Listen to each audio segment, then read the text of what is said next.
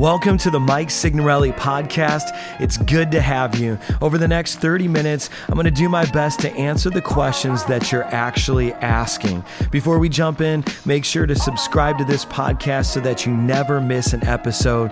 Come on, let's get started. Hey, what's up, everyone? This is the Mike Signorelli podcast. Welcome back. And I'm super excited because I have one of my favorite, I'm just going to say it, one of my favorite people in the whole world. It, um, I probably offended many of you who think you're in that category, but it's someone who actually is, is here with me right now. Um, his name is Christopher Matthew. You're an entrepreneur, business owner. Um, artist. I'm gonna put you in the artist category too. Brilliant mind, and uh, we. How long have we known each other? Uh, I think it's been about three or four years now. Uh, we met one of your trips before you actually moved to New York when you were kind of setting up V1 and coming out to meet the people who were kind of broadcasting right out of the living room. Yeah, yeah, yeah. I, you're taking me back. I forgot about that because everyone's like, "You got to meet this guy." You, you, know, you guys will vibe or whatever. And I think they were right. I think they were right. Um, so I'm, I'm glad I'm glad it happened. Man, that makes me feel a bit better because I was really aggressive with that intro. but um, we, me and you are always getting into something, but maybe help the audience kind of understand like what you do a little bit more, like kind of because you're to me you're one of the most unique people I've ever met. I've been all over the world, and you're you're you're a thinking man, but your heart is equal size your brain, and so what are you, kind of what are you getting into right now? Maybe that's a better question. Uh, yeah, I mean, I, I, appreciate that intro, and I, my answer when I meet people, you know, that quick thirty second like cocktail party answer, when they say, "What do you do?" I kind of answer either it depends on the day, you know, it depends on the day of the week, or I try to answer with what I'm really excited about or giddy about at the moment, you know, because we kind of always label ourselves to what we're doing as far as our job or what we're doing as a vocation and not necessarily what's setting us on fire at the time. But um, depending on the day, I mean, I own a men's hair salon, a private men's hair salon, and uh, I call myself a recovering lawyer because I don't practice traditionally anymore. But being a former brand protection trademark attorney kind of helps me in my new pursuits and helping other people in theirs as far as branding, marketing, and kind of just building businesses from the ground up. Yeah, you know what? I just want to take a step back because, like, if you're watching this today or if you're listening right now, we, we want to do this to help you. That's the whole reason why we even do this. And, um, you know, I said you, you're an entrepreneur, but you did like a very New York thing. So I'm from Indiana. You're from New York. You're from New York, right? Like born and raised, born and like raised. the real deal. I try to pretend like I am when I'm on the subway so I don't get jumped sometimes. I think, I think you're more New York than all of us now. With the beanie on. This yeah. is this is I might mug him. Mug it's him. August. it is not August, okay? but you did something that to me you said, what would happen if you labeled yourself by your passion? And what sets you on fire, what gets you giddy, and not by maybe what you do. And that to me is something that like for example, I, I, when I first started coming out to New York, I would play shows, and I was a pastor, but I would also so when people would ask me, "What do you do?" I'm like, "I'm a traveling musician," and it was true because I had traveled to New York to play that show, and I think in New York, I'm from a blue collar culture in Northwest Indiana where, what do you do? I work in the steel mill. I'm a steel mill worker and I, I, I, love what you said. So maybe if you're listening, that's something you could take away from this right off the jump. Like, what if you started to, to define yourself by your passions? What sets you on fire, you know? Because yeah. you're somebody I think that has this insane curiosity. Let me, okay, I don't know if this I'm kind of this is a lot of this is we're just freestyling right now, but I want to know this this is my selfish moment. How do you stir up that curiosity? Cuz for you to go from law to hair to I mean, you know, it's like you to me you're curious. You're always hit me up about some new thing. How do you stir, stoke the the flames? I I think, you know, to be completely honest, it's I can't turn it off. I, I almost wish that I could at times uh, because I'll latch onto something or get wind of something new or something that like is on the you know outskirts or the peripheral of something I'm working on, and then I'll deep dive into that because I don't want to just know it from a surface or facial perspective. and that's what happens but sometimes it can make you especially to people around you your loved ones it makes you look like you have no direction or that you're always into something new where in your mind you have this umbrella where all of these different spokes are going to these things that all form you know the Yeah. thing that you're trying to build and the thing that you want to function as a unit. Um, so that's that's something that for a long time even my wife didn't get. She's like oh this new thing. And it wasn't a new thing. It was just that when i got excited about something i didn't hide it. And i would just dig into it. And then sometimes you find like this is nonsense or i hate this and i don't want to ever do this. But if you I think that's a better way to approach it than to just jump around and learn just the you know the small amount or the basics of one thing, and I then and then call yourself you know that that thing. Yeah, I love that because okay, sometimes when as I'm doing the podcast and I'm interviewing someone, I can kind of feel the pain points in the audience. And when you said that it could be viewed as random or people don't get it, I immediately thought there are a ton a ton of people listening right now who maybe you you know, and you know, for me I identify with that because when you come from a blue collar region, like they called Northwest Indiana a brain drain. I I ended Wow. up teaching high school. I taught, I was the youngest advanced placement comp teacher in the state of Indiana. And they said Indiana has a problem where we do not retain our brightest students they, because they feel like in order to, for me to go to the next level, I have to leave this place. And to be honest with you, I I don't know if it's still true. I haven't, I haven't lived there in a, in a little bit, but there were, it was a brain drain. And so I, I, for me, I always felt like people didn't get it. They're like, why would you not want to work overtime in the steel mill and buy a big house and have a car and just like coast, you know? Because that's pretty much the grind out there. And I, so maybe, how do you, but the difference I think between you and a lot of people is you monetize your passions. You know, like like I know a lot of I people. I who try, get- yeah. like I know a lot of people who get into a lot of things. That's the New York edition. Indiana is like you're just you're random, but you're you're broke and random. You know, and I, I think for you, you've had that entrepreneurial edge. Well, yeah, I mean, I think there's there's something to be said about one being comfortable and and living with what you have and in the moment. So if you are happy and you feel, uh, you know, fulfilled going to the steel mill, getting a little overtime, having a beer with your buddies, and then having a comfortable place to come home and provide, that's more than okay. And the other things that you get into can be hobbies and that's fine. Uh, but when you are going to spend a significant amount of time, unless you're independently wealthy, if you're going to spend a significant amount of time on something, then you have to figure out how it either plays into the end game, the overall vision, or how you're going to going to monetize that itself. Right. And that's the thing. It's like, I remember my wife, and I'm just busting her out. You know, I'm doing this like internationally right now. I'm not in on Uh, this unless it's good. Then well, I'm, well, then you I'm know, in. it was like okay when music was a hobby and it cost our family money. Like I would buy the uh, equipment I didn't have the money for, and would get it anyways. It was like she didn't want me to do it. But then I remember when I started figuring out the entrepreneurial side of music, and now I'm taking her out on dates with that money, and now I'm paying bill. Literally, when it got to the point where I was paying bills with music, my wife was like when are you going to play another show when are you you know it, it flipped it and i think there's probably a lot of people i'm just going to tell you i'm going to speak right to you right now there's a difference this is how the rebrand there's a difference between being random and being a renaissance man random you're broke renaissance man you've monetized it yeah. I you like know what that. i mean Yeah. like, like nobody's Yeah. to be mad at what No. you're doing as long as you know how to make money doing it Yeah, and I mean, uh, one of the things I think that comes out of that is whether we know it or not, it all comes back to status, right? And and what I've learned is people don't do things that demote their status.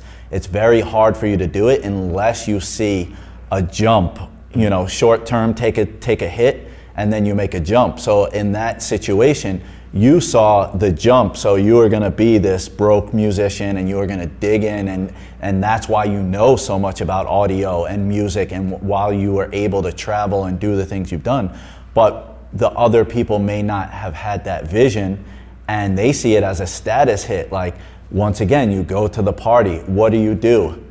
"Oh, I'm just working on my music. Or better yet, they ask that person that you're with, what, oh, what do you guys do? Well, I have an MBA. He's working on his music.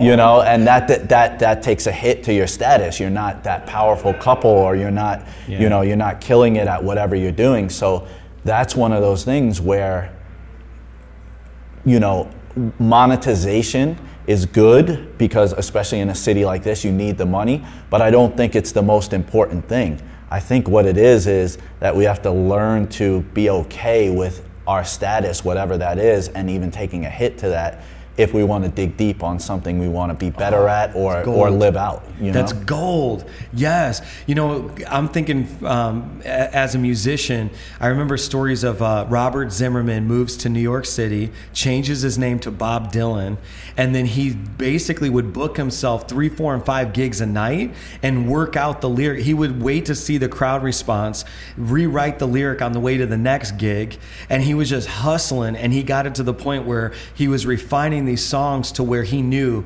I've already played this live. I've already refined it, and I know the crowd response. So when I put this on a record, I already know what's going to happen. But but the thing is, he had no status, and he was willing to fail at every single venue until he got that lyric right, that line right. And I feel like you're right. I think it, it was funny because I don't know that I said I want to.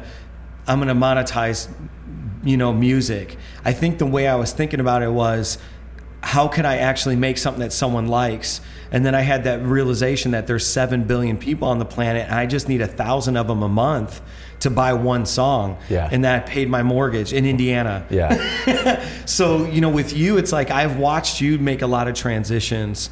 Um, and diff- you know do different things. And it's like how do you navigate? Because that sounds like a transition right? Where you go from one thing to the next. And i think as a pastor what i the pain point in most people's lives is like okay i'm fired up. I can shut this podcast off right now and i'm going to go do that thing. But then there's a transition.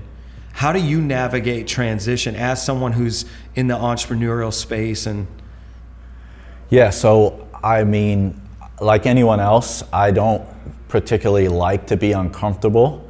Uh, I'm not going to say that I enjoy those moments or that I always enjoy the process because I don't.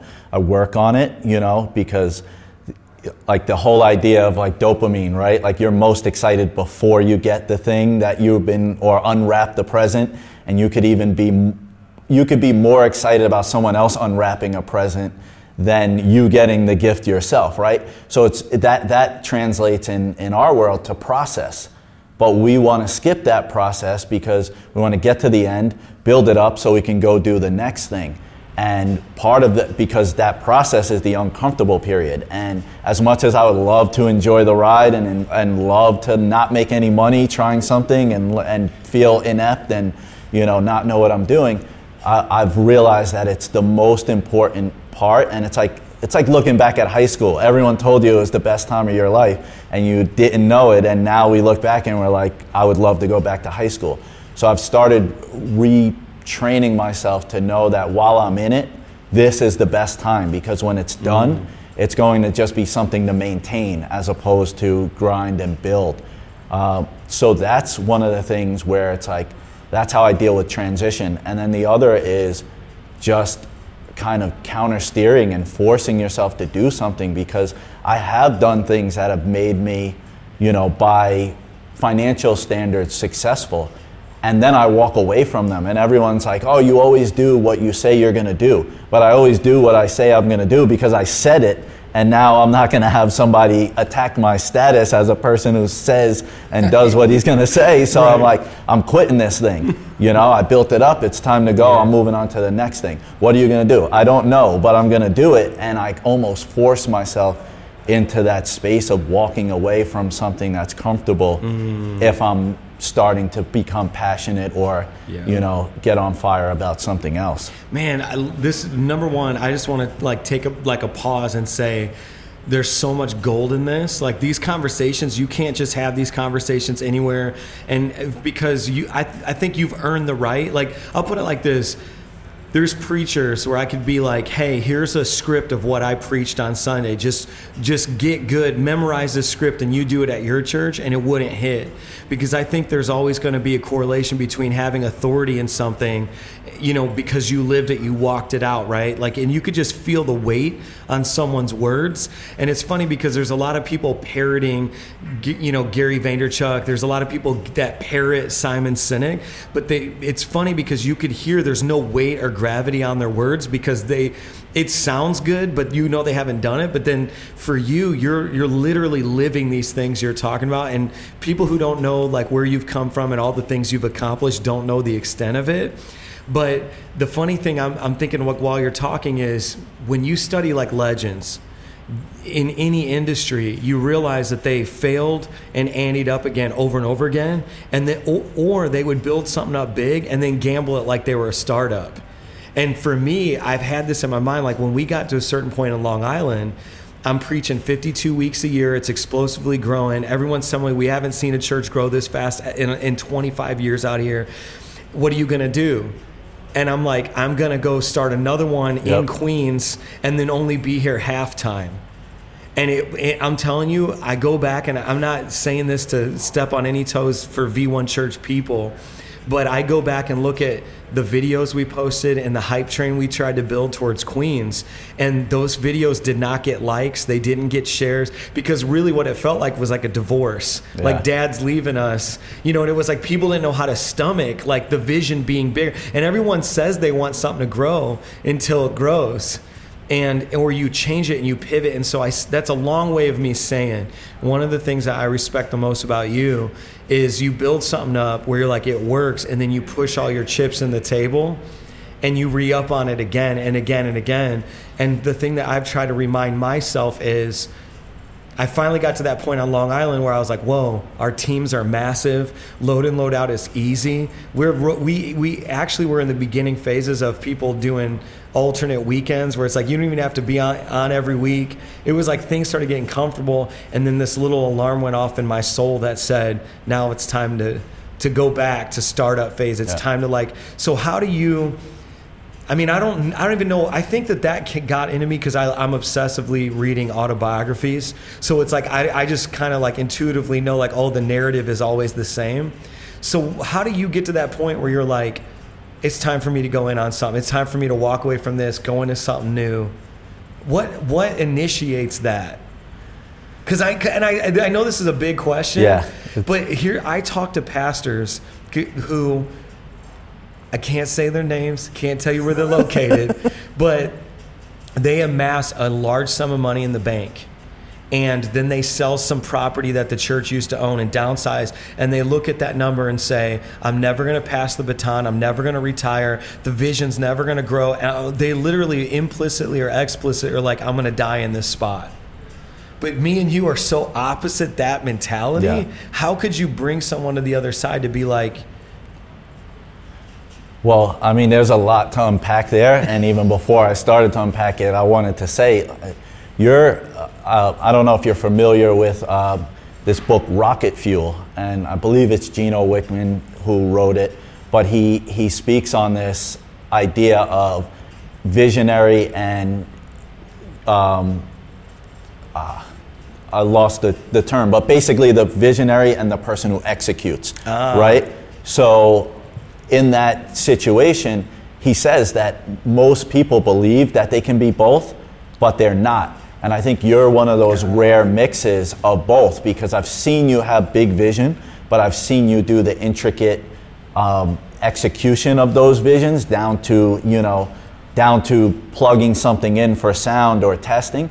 And there are people like myself, like I consider, or I know now that I'm a visionary. Now I've executed every step of the way, but that's because I've had to. I haven't had the team. Yeah. So I think you have this rare, like, you know, that extra gene where you can be both. Yeah. Um, but that said, uh, I don't know that. I think that some people maybe they don't have either, and they are born to die on that spot. You know, wow. they did the best they could do that's good. with what they were given, and that's okay because you need people like that. You need people that are that are like they they serve a purpose and they exist and then they consume potentially. They need somebody like you to come in and take over, or they need somebody like you to subsume their audience or whatever. Mm-hmm. Uh, and, and, I have this conversation often with people in the hair industry, right? I see these memes about, you know, for barbers, stop doing $10 haircuts. We should all have a collective raise on our price, mm-hmm. which, you know, is, for me, is silly because if everyone gets this collective boost just because, then everyone has this new baseline and you're not you're not it's so easy to be great right now because you just have to do something slightly different and better mm-hmm. and you make all those 7 and 10 dollar haircuts or all those small places or all those people regurgitating the same five books that everyone else is reading you make them look exactly what they are. They're, they're at their ceiling or they're mm-hmm. imposters or they're not willing to do the work to break that ceiling. Yeah. So I want as many of those people around, you know, selfishly because it just helps me to show that I am creating value and I am putting something out there that can be done and you can charge a premium for it. Yeah, man. Okay, this is this is I'm always trying to ask myself what's the subtext in the whole conversation. And correct me if I'm wrong, but what I'm feeling, what we're both trying to communicate is extreme self-awareness like know what you are and be okay with that and one's not better than the other. Because like i asked you how do you stir up your curiosity? And you didn't give like some inspirational like hey put music behind this and it's going to change the world. It literally was like i wish i could stop it. Yeah. Because that's who you are. And i think that uh, some somebody listening right now maybe you need to get real with yourself and say i need to work at the steel mill be an honest worker and then shift some things into hobby territory, double down on my family, double down on my marriage, and be okay with that. Yeah, because I mean, you asked, like, how do I decide when to transition, right? And sometimes your goals change. So when I was not married and I didn't have a daughter, I wanted to be on the go and I wanted somebody to send me around to go teach this stuff in salons or, mm-hmm. you know, go on, go educate on stage or have athletes that I worked with fly me out for their whatever endorsement they were doing. And now that's the furthest thing from what I want. Now what I want to do is get out of the salon more so I can pick my daughter up every day at 2:30. And that's what transitions. So now it's like, well, what what do I know? What can I do with that and how can I be in my house by 2:30? Yeah. You know, and you put yourself in that box and you work from within that box as opposed to like oh, I think outside the box and I can do anything crazy. It's like, no, these are the parameters I'm given.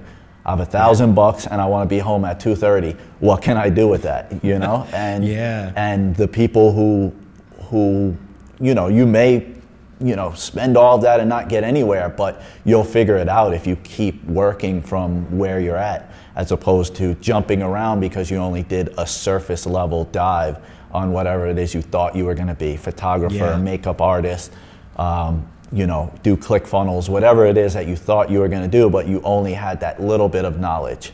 Yeah. You know, and yeah. like they say, it's a, a little bit of knowledge is dangerous because then you go out there and you start trying to talk about something that you know you might know a little bit about like astronomy and then you run into neil degrasse tyson or you tweet something and he responds and it's like you're an idiot well yeah. having said that one time and don't go back into my twitter feed because i know that's a thing right now but um, I, billy corgan from the smashing pumpkins said in one interview he would never release like a double box set so i called him out on, on twitter and he just ripped me and every single one of the smashing pumpkins fans ripped me because like he had a different perspective. And I had just enough knowledge to make a good tweet, what I thought was a very elo- eloquent, you know, and uh, I got ripped. But um, we're kind of winding down now. This has been a phenomenal talk. I just want to say before we shut this thing down, it's been such an honor to have you on, and I respect you so much. You're you're in like the short line of people that like when you talk, I listen because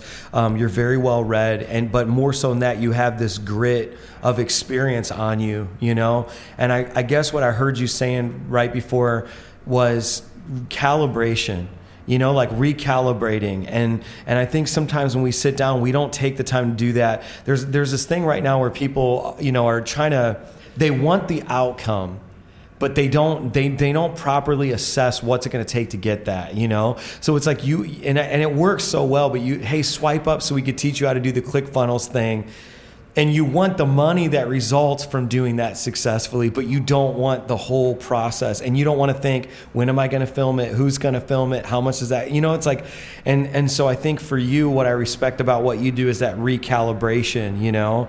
And I, what does that entail? Just sitting down and really like methodically thinking like okay what are the factors in my life? Where am i at right now? And because i think i work with a lot of people where i i pop the proverbial bubble and I'm like, okay, because I tell people, okay, you want to do this. Because what makes me different as a pastor is I'm more apostolic. So I'm like, I want to help you fulfill your dreams. So get your calendar out. And then I look, and according to them, okay, there's one day this month you can film content.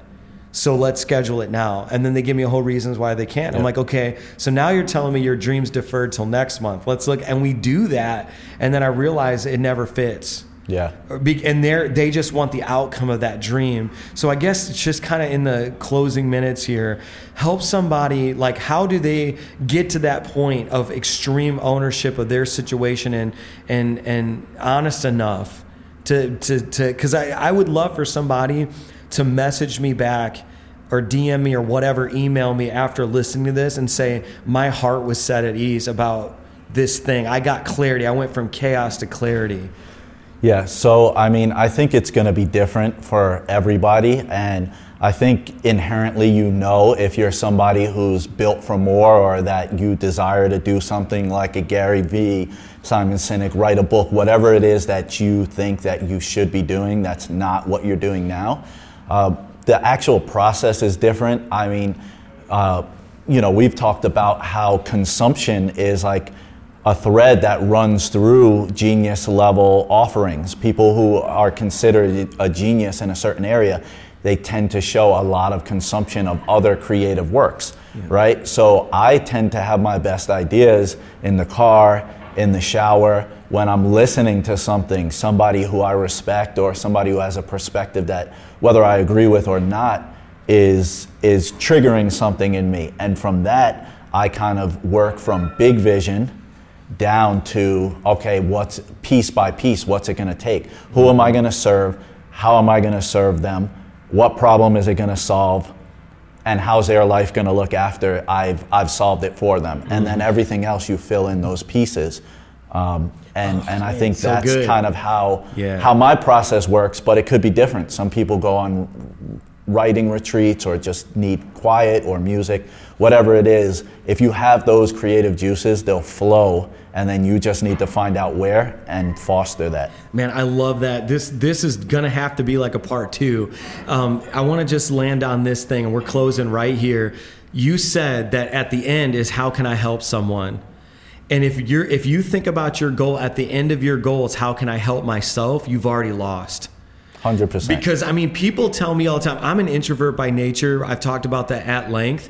I don't want to post on Instagram. I literally don't. I don't even want social, but I get enough DMs from people thanking me because of some inspirational quote or some post, whatever, that I, and I'm super choleric. So I, I'm like, yes, I help someone. I'm going to keep doing that thing. And so for you, you're reverse engineering how can I help someone?